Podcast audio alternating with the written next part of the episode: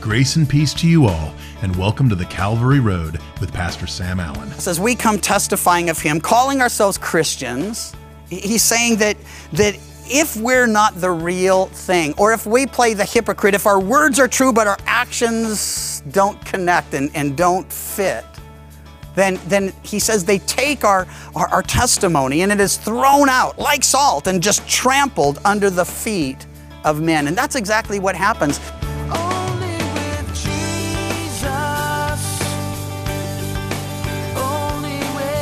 In today's broadcast, we have part two of Pastor Sam's message, Count the Cost.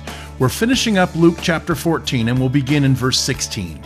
The remainder of chapter 14 takes us through the parable of the Great Supper, what it means to leave all and follow Christ, and the value of salt that's lost its taste. So let's listen in. In order to understand his reaction, because it's going to be, you know, not all that happy when people begin to beg out, but, but we need to have a little bit of historical background. It is helpful to know that this isn't just like a dinner on the block where, you know, you're making a bunch of spaghetti and you tell your neighbors, hey, if you're not doing anything, drop by. This is a formal invitation to a feast that would require a lot of work and preparation. And, and when you understand that, then it makes a little more sense what takes place here. It would be, again, like a wedding feast. You know, if you're invited to a wedding, that you're supposed to RSVP. Do you know that? Uh, if you don't, now you know. And, and so from this point on, accountable. But, but you're supposed to let them know you're coming. And if you say you're coming, you're supposed to show up. Why? Because they provide for you, they prepare for you. And that's the picture of, of what's taking place here. The invitations go out. The RSVPs come back and they're like, hey, we'll be there. Sounds great. Looking forward to it. Now, when the time comes, because there's no way to text them or email them or call them and say, hey, dinner's almost ready. It would have been days of preparation. We just celebrated Thanksgiving. I don't know what it was like at your house, but I was tormented for three days as Pam baked pies and did all this stuff. And I'm like, I, I gotta have, no, no, that's for th- Thanksgiving. I was like, it's Tuesday, Thanksgiving's Thursday. And, and so three days of preparation for, well, it wasn't just a one day meal though, was it? And, and the point is, lots of prep leading up to the meal. Well, now the day comes and, and the servant sent out and it says he went to those who were invited, saying, Come, for now all things are now ready. But they all, with one accord, began to make excuses. Now, if you take yourself away from the table that Jesus is at as he tells these stories, relates these parables, then you really miss something. Because what he's doing is, is he's talking to the people who invited him, and he's saying, You know, I'm going to have a feast and the invitations are out, and you guys are, are, are, thinking you've said yes. But I want to tell you what happens when that day comes and you actually realize your yes isn't yes. And well, here, here's the deal. They began to make excuses. The first says, I bought a piece of ground. I must go and see it. I ask you to have me excused. I don't want to spend a lot of time on it, but would anyone here buy a piece of land without ever seeing it? I mean, wouldn't you want to know is this a swamp or is this a desert or who buys anything without having an ID? He's like, well, I, I, I bought some land and, you know, I got to go check it out. Won't it be there tomorrow?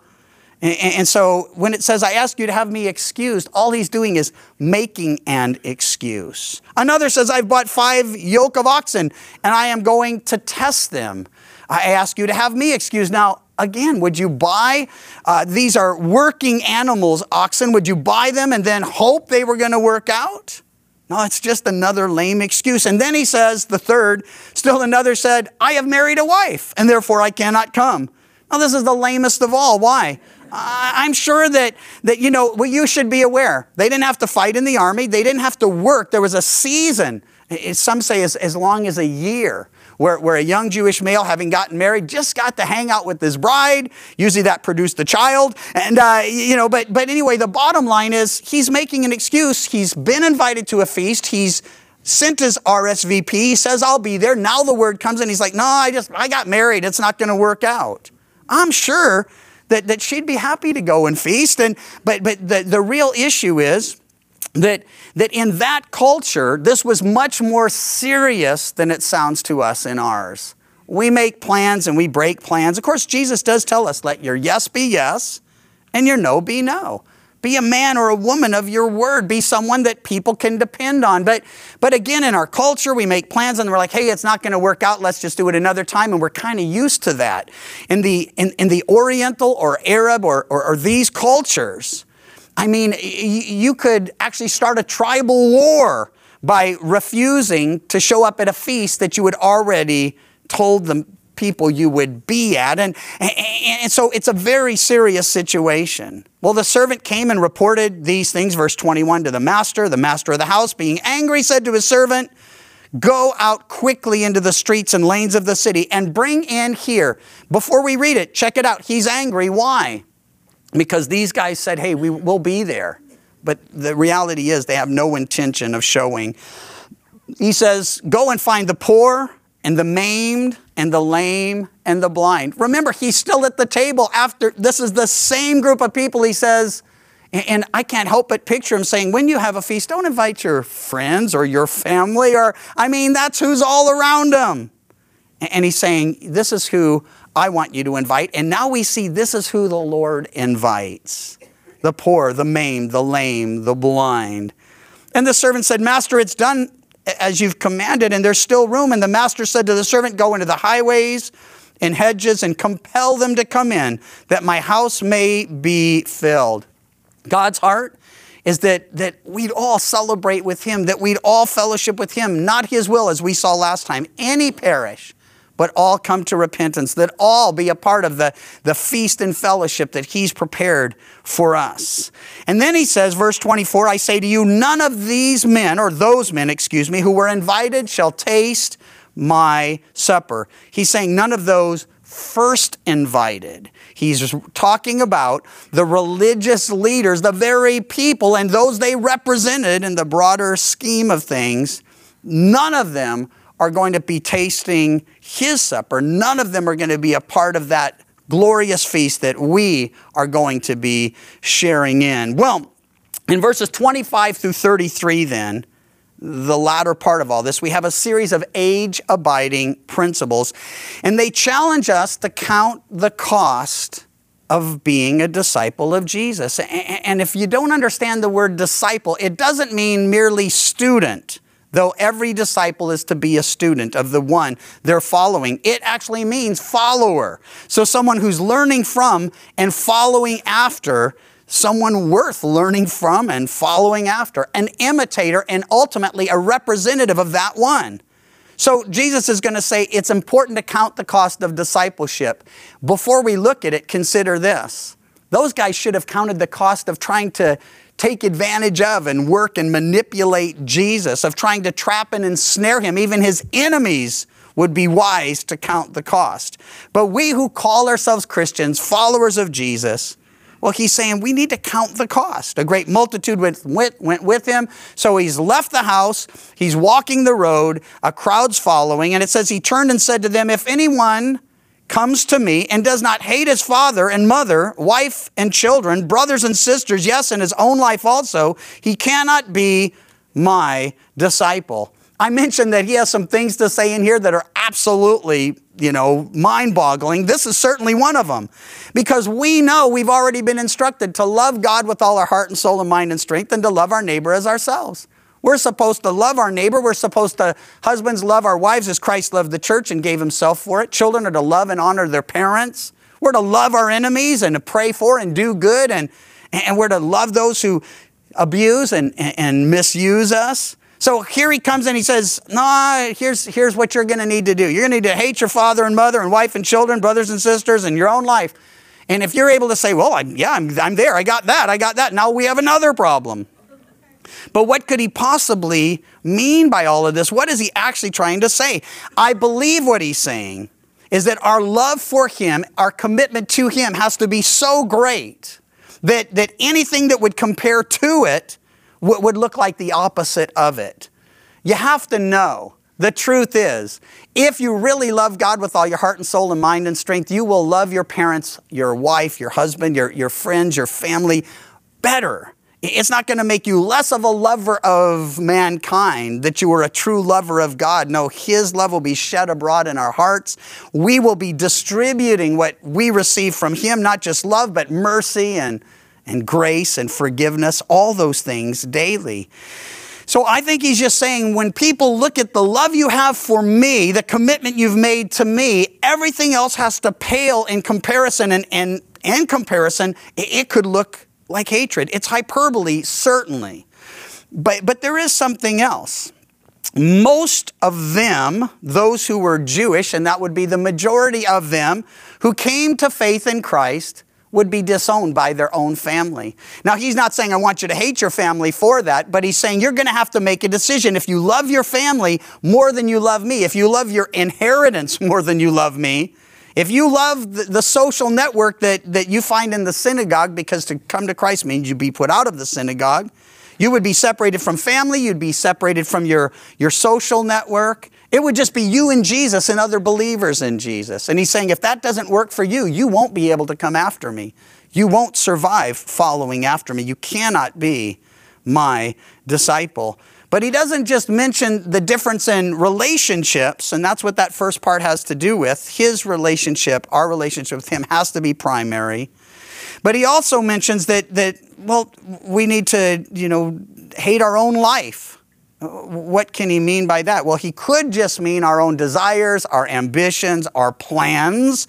It could be, you know, just saying whatever you thought you were going to be or do or accomplish, you're going to have to put that away. You're going to have to, to love me so much that that looks like hatred, that you have no interest in those things. Paul said that, didn't he?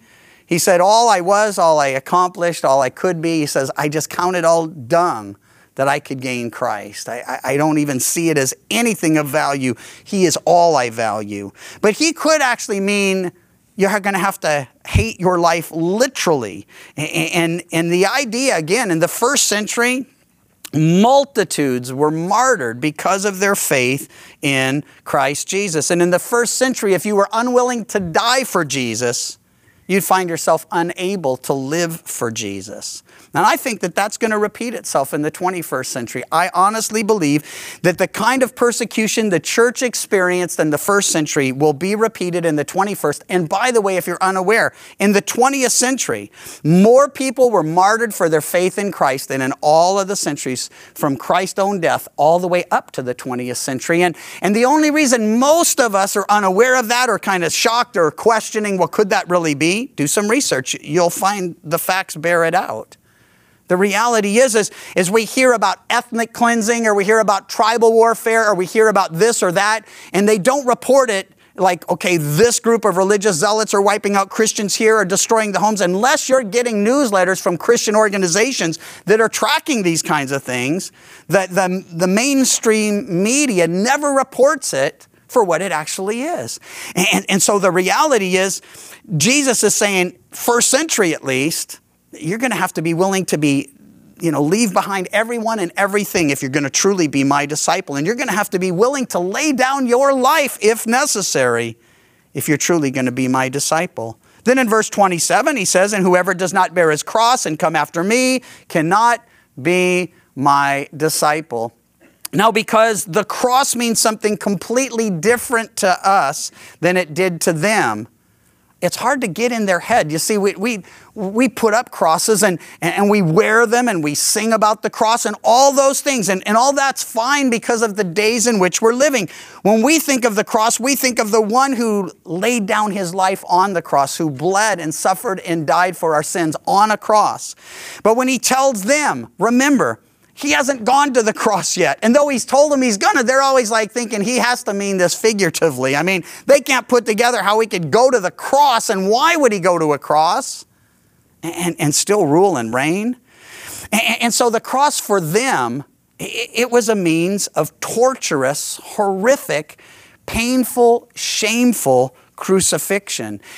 And by the way, there was a picture that they would have all fully understood that, that when you rebelled against Rome, Rome's thing was, hey, if you're a murderer in the, the Roman Empire, if you're a kidnapper in the Roman Empire, if you're a rapist in the Roman Empire, I mean, they had strict laws. And the penalty for those crimes was well it, it was it was a capital uh, penalty you see you would give your life and and now of course if you're a roman citizen they dealt with you a little different because you know this is something they reserve for others but the point is this that that the cross Well, it was a testimony if you were bearing a cross that first of all, you were admitting your guilt.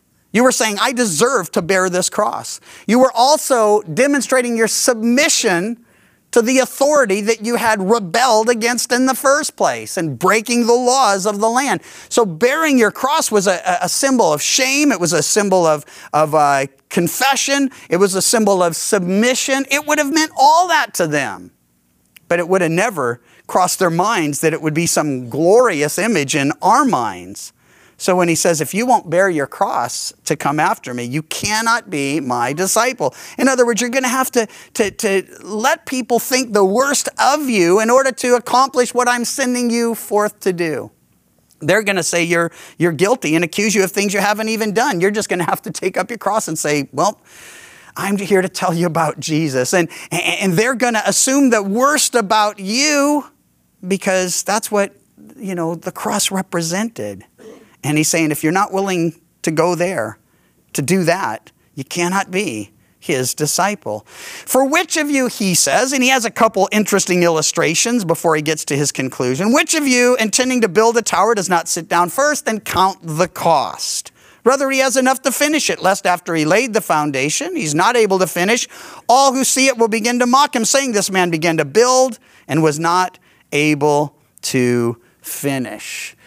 I don't know if you've seen it. It's in Dubai. It is the tallest building in the world. If you get a chance, gotta check it out because it is a building so tall that if, if this were the height of it, well, you, you can go up the first two layers. That's how tall the Empire State Building is. And then you go all the way up to here to get to the top. Now, these guys began to build during a time of great economic boom. And they actually had enough money to complete the project. And if you're wondering, well, how does it apply? Well, here's how it applies. Now, in the time of struggle financially, and they're their country is going under financially. They don't have any way to get people to occupy the building. So, what good is the largest, tallest, biggest building in the world that says what? We're great, we're amazing, we're something, the very thing he starts in this, this chapter to warn us about, and then to say, we're fools because we can't even rent this thing out. There's no way for us to even make the payments on it. And, and so he's saying, what kind of person does that? The kind of people that he was talking to there and, and wanted to deal with here. And then he says, uh, What king is going to make war against another doesn't sit down first and consider whether he's able with 10,000 to meet him who comes against him with 20,000? Or else, while the other is still a great way off, he sends a delegation asking conditions of peace. So, likewise, whoever of you does not forsake all that he has cannot be my disciple. Well, the second illustration has to do with a warfare. And, what he's saying is if you're going to war, you better make sure you at least have the potential to win the war. Now, now, let me bring this home for some practical application. We are involved in the most wonderful, radical building project ever. And if you're thinking, whoa, I didn't even know we were building, we are. We are building the building made without hands. We are authorized to take the message that Jesus says he'll use to build his church, that he's the Christ, the Son of the living God. The Christ, it means he's the Savior, mankind's only hope.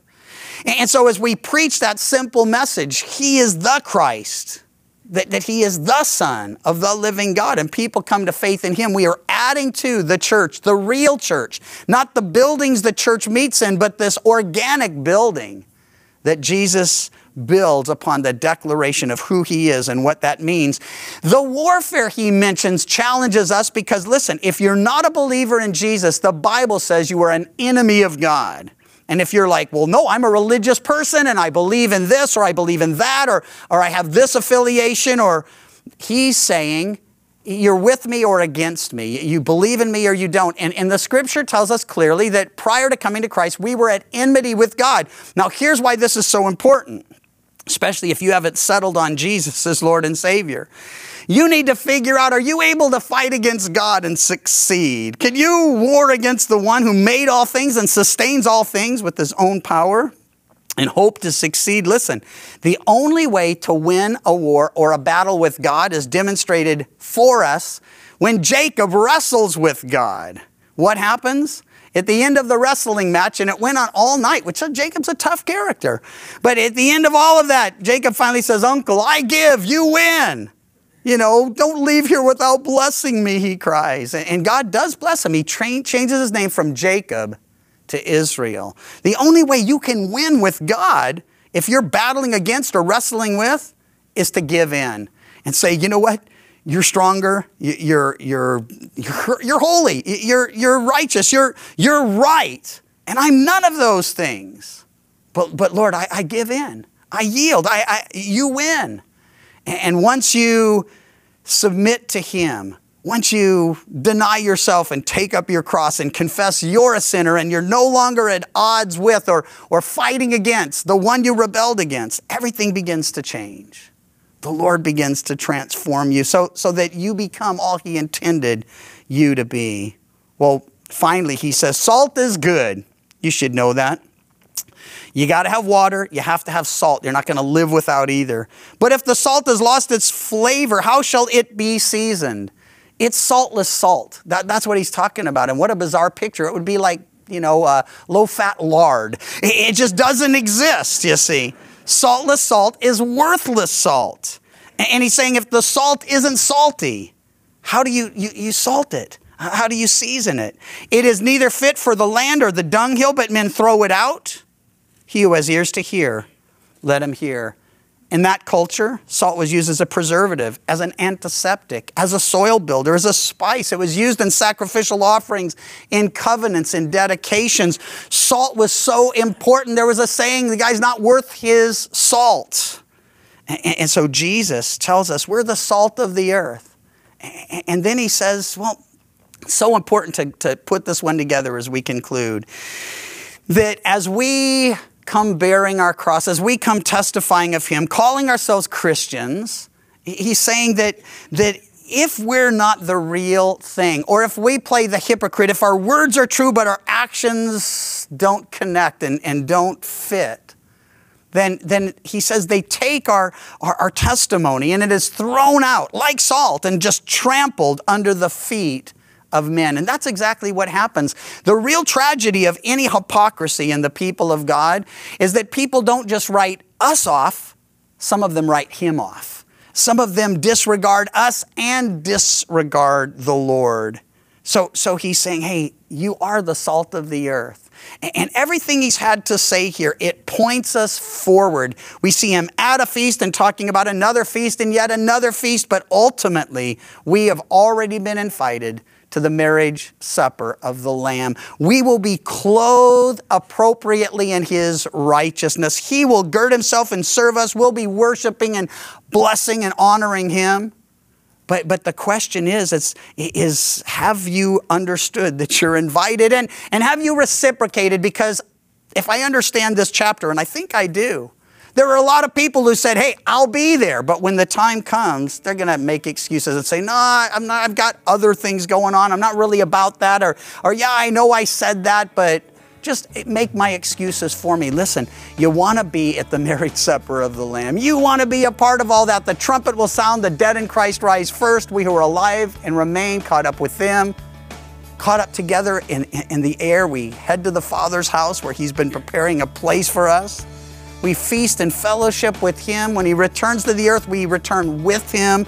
But thus we shall forever be with the Lord. You want to make sure that's your reality. Not that I would ever want to, but how exactly do I lose my saltiness? Well, Pastor Sam referred to how hypocrisy in the life of a Christian can do exactly that. But there's another way that I would like you to consider. Ephesians 2:10 tells us that we are his workmanship, created in Christ Jesus for good works, which God prepared beforehand that we should walk in them. Now, when we ignore the works that the Lord has for us to do, and we only focus on our worldly concerns, it becomes pretty difficult to carry out the works that He has for us. Now, I'm sure there are many who appreciate our contributions to the world and to our families and to our financial security, etc. But how are those things really advancing the kingdom? We need to ask that question because a person all wrapped up in the things of the world is not going to be very salty when it comes to the things of the kingdom. The Calvary Road is a ministry of Calvary Chapel Chico, and you can visit our website, ccchico.com, or download the CC Chico app to contact us and listen to other studies from Pastor Sam. You can also listen to The Calvary Road as a daily podcast by visiting thecalvaryroad.com. We'd love to hear from you. And until next time, may you find grace and peace as your journey takes you down the Calvary Road. And your grace, it surrounds me, and your peace, it fills my